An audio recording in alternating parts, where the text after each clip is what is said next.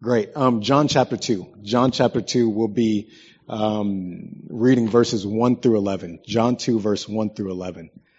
Um, from now until Easter, about seven weeks, uh, uh, God willing, we will be in a series that will title Glimpses of Glory. Glimpses of Glory. Um, the thinking behind that is John is separated in four major sections. You've got an introduction and you've got a conclusion. Between that introduction and conclusion, from uh, chapter from John chapter one verse 19 all the way through John chapter 12, you've got what uh, scholars would call and the church has historically called the book of signs. What's going on in that book of signs is Jesus, he's performing certain signs to give us glimpses of his glory. And from John chapter 13 all the way through John chapter 20, that's what we call the book of glory because that's one weekend where the Father fully glorifies Jesus.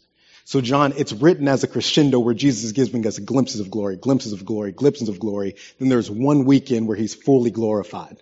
What I want to do for the next seven weeks is I want to look at these signs that he performs in the first half of that book and hopefully we will get a glimpse of God's Jesus' glory. He'll open our eyes. We'll see him for who he is. We'll see him more clearly and we'll love him and obey him and all of that great stuff. So we're going to do that for seven weeks, starting today. John chapter 2, uh, verse 1 down to verse 11. If you got it, stand with me.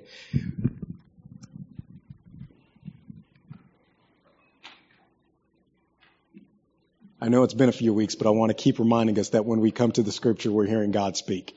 Uh, that's why I have us standing so we can remind ourselves that God is speaking to us. John chapter 2, starting in verse 1. On the third day, there was a wedding at Cana in Galilee, and the mother of Jesus was there. Jesus was also invited to the wedding with his disciples. And when the wine ran out, the mother of Jesus said to him, Hey, they, they ran out of wine. They have no wine.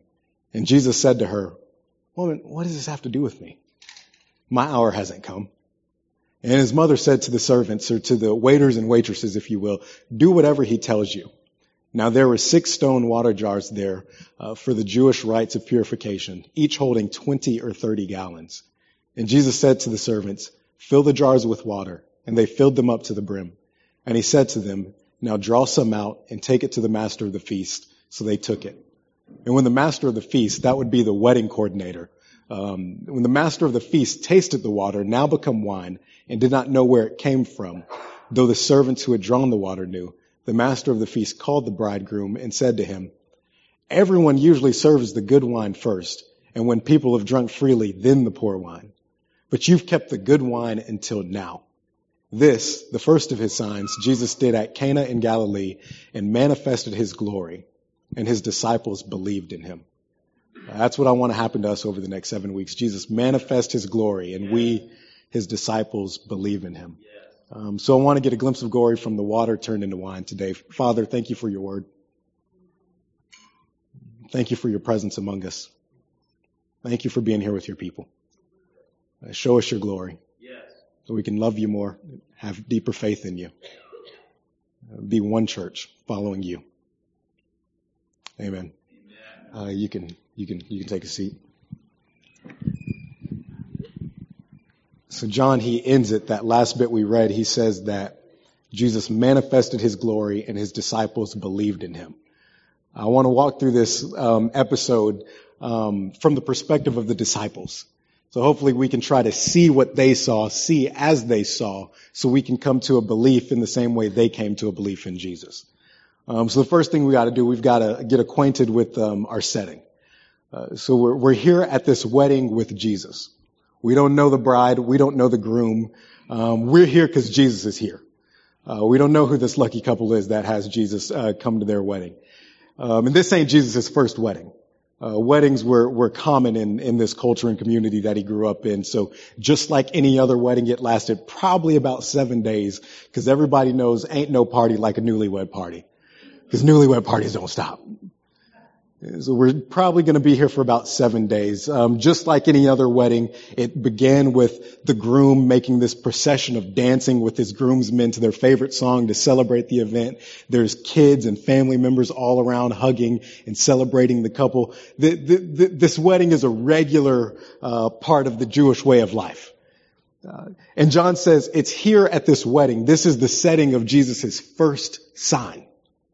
Uh, in the scripture, a sign is an action, an event, a thing that points to something else, that communicates something else. In John's gospel specifically, a sign is an action by Jesus that shows us Jesus. It's an action done by Jesus that reveals the nature and character of Jesus. So Jesus reveals himself at a wedding.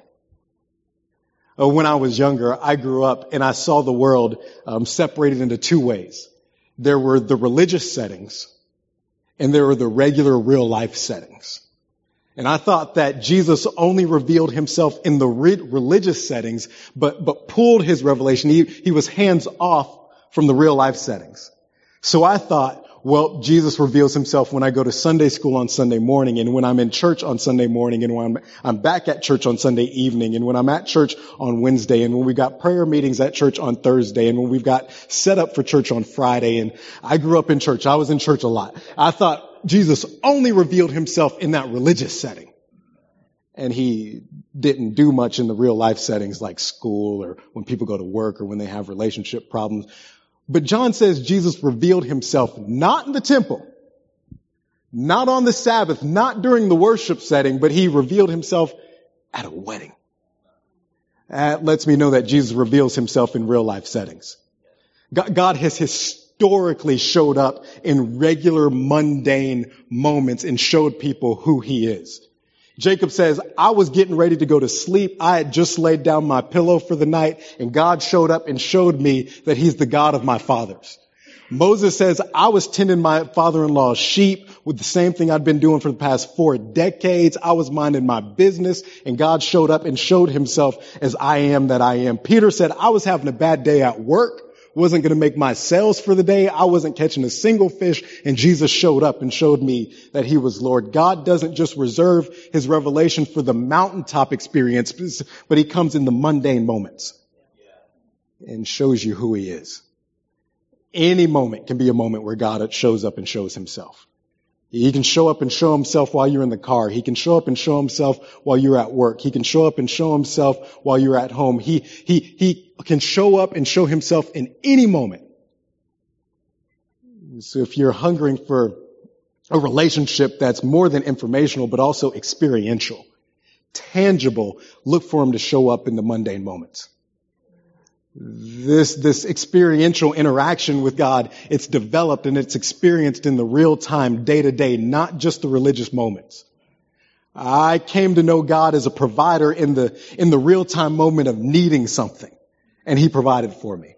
I came to know him as uh, the giver of peace in the real times moments when I when I was stressed and had anxiety and he gave me peace. I came to know him personally and experientially in the real time moments. If we only look for him to show himself in the religious moments, we're putting a cap on how much we can know him. He shows up in a real life setting, like a wedding. And so we're here at this wedding. We're doing our thing. It's just like any other wedding. We, we just turned up the Sweet Caroline. It got everybody going. The cha-cha slide just happened for the third time. It looks like the Cupid shuffle's gonna happen, but we're not tired of it yet. So we're going and we're going and then a problem presents itself. Uh, uh, uh, we, we know it's a problem because, because Jethro and Joseph, they've been on the dance floor all day. And then they go take a drink to get a cup of wine and the bartender says, we're out, chief. And so they go back to the dance floor and they start spreading word. Hey, they're out of wine. They're out of wine. And as word spreads, it gets kind of tense because everybody knows that, that it's the groom's responsibility to provide all that was needed for the whole wedding. And when the groom, when we run out of stuff, that means the groom didn't provide the stuff. That's, that's shame. And so people are saying, child, you hear they ran out of wine? He couldn't provide for his own wedding. He ought to rethink uh, getting married. This will look bad on that boy. I said we don't know who this groom or this uh, bride is, but we have good reason to believe that Mary and Jesus were related to them. Scholars say that Mary probably sensed um, a familial obligation to help this groom save face. She made it her mission to fix the wine problem. She took it up as her own cause, but shortly after she realized she couldn't do much about that. But it's cool because she got Jesus. And she, I mean, it's Mary. It's her son. Of course Jesus cares about this as much as Mary cares about this. So Mary goes up and says, Jesus, Jesus, they have no wine. And look what this boy said to her. She changed his diapers. And he said, woman, what's this have to do with me? He, he respectfully distanced himself from the mission she'd taken up for herself. Jesus, isn't that your mother? Yep, that's Jesus' mother, but Jesus, being Jesus' mama doesn't obligate him to your mission. Can I remind us, Christ Church, that Christ isn't obligated to our causes? I think the same way Mary thinks some, um, sometimes. I've told you a few weeks ago about my best friend Gio. We both left my hometown uh, at the same time. And so when we're both back in town, it's a real big ordeal. And so all of my friends will be hanging out and then we'll all split up. And I'm working off the assumption when we leave, Jesus, Gio is riding with me and he's going to do what I'm going to do for the day. And so we're all about to disperse. And one of my other friends says, Gio, you want to come do this with us? And I butt in. I'm like, no, Gio's riding with me. He's doing what I'm doing. I've already made plans for us. And then I met with disappointment when I realized Gio had his own plans already. He wasn't riding with me after all. How many times do we assume that Jesus is riding with us? We, we, we, we take up a mission, take, take up a cause, de- determine our own plans, we set our own direction, we have our own journey, and we just assume that Jesus is on board with what we're about to be on. And maybe it's because the same way that Mary uh, operated. Mary was operating off this assumption probably because of their relationship, probably because of who she was. So maybe we think, of course Jesus is riding with me. I'm right. Of course Jesus is riding with me. I'm Christian. Of course Jesus riding with me. I, I, I know this is a worthy cause that I've deemed. Of course Jesus is riding with me. This is the way to save democracy. Obviously he's riding with me. Friend, Christ ain't committed to your cause. He's committed to his kingdom. The only thing he's obligated himself to is the will of his father. Then he gives us a peek into what that is when he brings up his moment. He brings up his hour um, an hour, whenever the Bible or whenever the Gospel of John mentions an hour, it's talking about a moment, a time to shine. Everybody has moments and times to shine. The Grammys would be an artist's uh, moment, their time to shine, where all the world sees how good they are. Uh, uh, I'm, go- I'm going to lose some of y'all. Um, Super Bowl 55 was Tom Brady's moment, his time to shine for all the world to see that he's the greatest quarterback.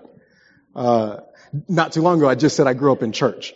Um, my moment, my time to shine was Christmas of '98 uh, four-year-old Jerron, um, it was my moment. Uh, I was the sheep in the nativity scene. It, it, it, was it was my time for all the world to see my acting abilities. We've all got moments.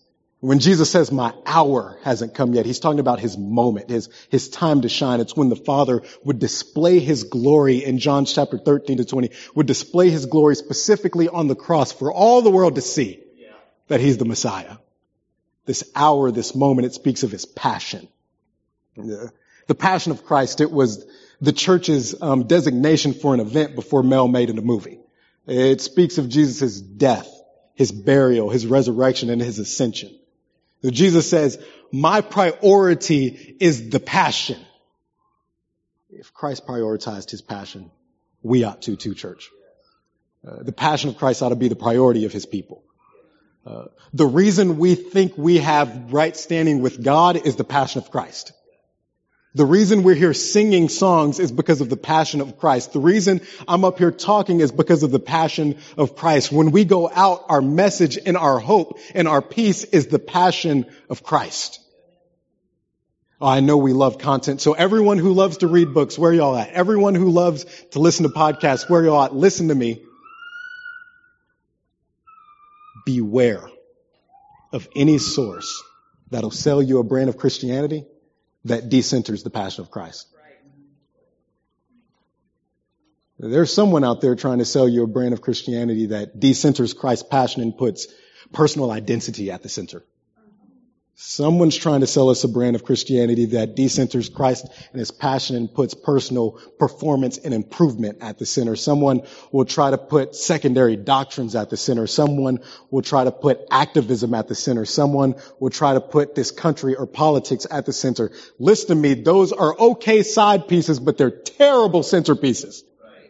Terrible foundations. Those things rise and fall. They fluctuate. They change. They're fickle. They're flaky. They change with every generation. They change with every season. And if those things are your centerpiece, if those things are your foundation, you will crumble. But Christ, He's firm. What He did is finished. On that solid rock we stand. Everything else is sinking sand. So he says, I came from a passion moment. I'm not married to your mission. I, am not obligated to your causes.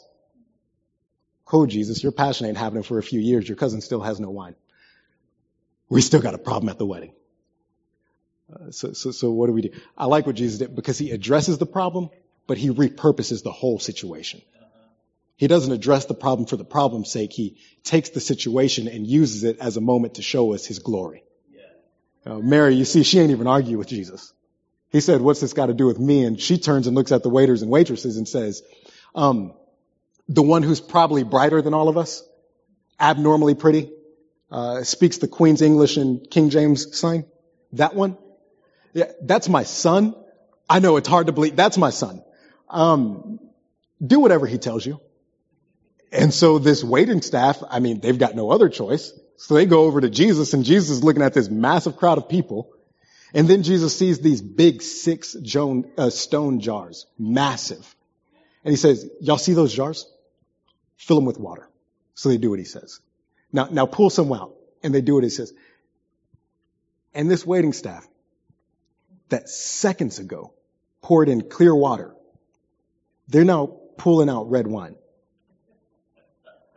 I know we've all heard this story, but don't be desensitized to the power that Jesus just exerted in that moment.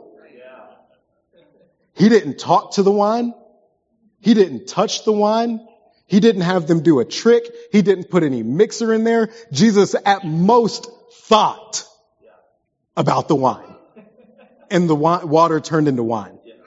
He, he just showed us that he controls creation. Uh, Christ controls creation. Uh, when I was younger, one of my older cousins put me on The Sims, um, that video game. I used to love The Sims. I used to love creator mode specifically. I could, I, if I wanted a mountain to go real tall, I could press that cursor and make that mountain go real high because I was in creator mode. If I wanted to start a fire and it not burn anything, I could start the fire and it not burn anything because I was in creator mode. If I wanted a duck to be a, a cow, the duck would be a cow because I was in creator mode. It's a real nice virtual fantasy for me, but that's Jesus' reality. Jesus' existence is creator mode. John in the prologue says there's not a thing that was made that he didn't make. He created it all. Then the gospels show us uh, the life of Jesus as he's exerting control over it all. He's on a boat, looks at a hurricane, says stop, and it goes to sleep. He cursed a fig tree and the tree shriveled. He looked at a sick body in uh, Mark or Matthew. They say he rebuked, he rebuked, he rebuked sickness. And the sickness left that body.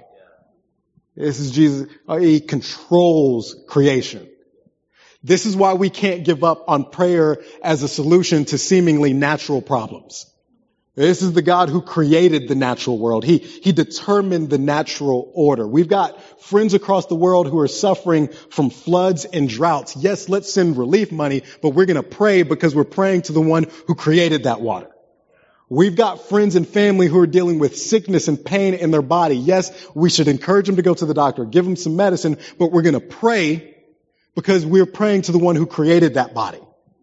We know people who are dealing with all kinds of mental and emotional situations. Go to therapy, take some medicine, but we're going to pray because our God created that brain. Now, I'm not discounting the medicine. I'm saying the only reason the medicine works is because the one who created it all has determined that it works. And when it doesn't work, we're still going to pray because he can work without it. He, exerts control over creation, but that's just the act. He, he's, he's showing us something in that act. Here's what it is. So John says those six jars were for Jew, Jewish purification rites. They, they washed themselves. This was the, the way of Moses, the law. Jesus turns water that was used for ancient rituals and turns it into wine. Now we all know our Old Testament. Those waiters and waitresses, they knew their Old Testament. They read scriptures that, that, that, that communicated that wine would characterize God's new thing. Wine would characterize the redemptive age of God. Uh, Jeremiah 31 verse 12 says that when God does this new thing, the people of God will be radiant with joy because of the good things that God gave them. And one of those things is wine. Uh, Amos chapter 9 says, when God does this new thing, wine will overflow and run down the side of hills. Wine's to be everywhere when God does this new thing. So maybe when Jesus turned that water into wine, he's saying that new thing is now. Uh, same way someone stands up and Steve Jobs per se stands up and unveils the iPhone in 2007. Jesus is using this moment to unveil God's new thing. He, he's unveiling that he is the new thing. Uh, I've told you before, all of these prophecies in the Old Testament consolidate into one person, the Messiah. So Jesus is not just saying that new time is now. He's saying, I am the one that brings all that new time into reality. Jesus is God's new thing. Oh, and he showed it to us on the cross. The, the cross was the crux of all of this. Because he died on a cross, we have a new and living way to the Father. Because he died on the cross, all who are in him uh, are a new creation. The old is gone and the new has come. But because he died on that cross, we, we don't live the old way anymore, but we live the new way, life in the spirit. Because of that cross, we look forward to a new heavens and a new earth. I'm so glad he died on that cross and gave us that new. And now from the throne in heaven, he says, behold, look around. I'm making all things new. Christ Church, I'm so sick and tired of being sick and tired of the, the same old stuff from this sinful world. I'm so sick and tired of seeing people die. But he says, I make all things new. I'm extremely sick and tired of seeing, seeing children, kids exploited, abused, killed. He says, I'm making all things new. I'm so sick and tired of seeing people hate, kill, war. And he says, I'm making all of it new. He offers that new to anyone who would believe in him. If you haven't believed in him, but believe in his message that he is the son of God, that he has come and died on our behalf and, and, and rose and reigns, and you live in that new now. For those of us who have believed Christ Church, this is our word. This is our clarity that God's new thing is Jesus. We've had multiple prophetic words and pictures over the past few years that all, all, all turn our sights to this new thing that God might do in our community. Listen to me. It's Jesus. It's this, a continuation of the same work that's been happening for thousands of years. It might be contextualized different. It might look different in a new season. It might have a different feel, but it will always be the work of Jesus. That's what we're looking for. We're not looking for anything else when we talk about a new thing. I'm not looking for a program that some other church is doing. I'm not looking for some new preference. I'm not looking for some flashy light. We're looking for Jesus. He shows up and he says, the Spirit of the Lord is upon me to proclaim good news to the poor. We're looking for him to be good news to those who are poor in spirit and in their pockets. He says he sent me to be, to proclaim freedom to the captives. We're looking for Jesus to set those free who are stuck in sin and stuck in addiction and stuck in terrible situations. He says, I'm anointed to bring recovery of sight to the blind. We want Jesus to open spiritual eyes so they can see him and we want him to heal physical bodies. He says, the Spirit of the Lord is upon me to proclaim liberty to those who are oppressed. We want Jesus to free people from spiritual oppression, and we want Jesus to free people from relational oppression and replace oppression from systems and structures and all kinds. We're looking for that. And nothing else. What are we going to do? What are we going to do as we fast over the next seven days? In this season, over the next seven weeks at least we're going to ask Jesus, what are you doing? I've learned that God don't wait for us to notice something before he starts doing it. So there's a good chance that this new thing that he's been doing in Jesus, he's already doing it. So we're just going to take a step back and say, what are you doing? I'd encourage you over the next week to pray, Father, what are you doing in our family? What are you doing in this community? What are you doing in this city? What are you doing? And he will show us. And when he shows us, we're just going to align ourselves. We're, we're, we're following the cloud. And it'll be beautiful. That's our glimpse. He says, I'm the new thing. I'm the new thing.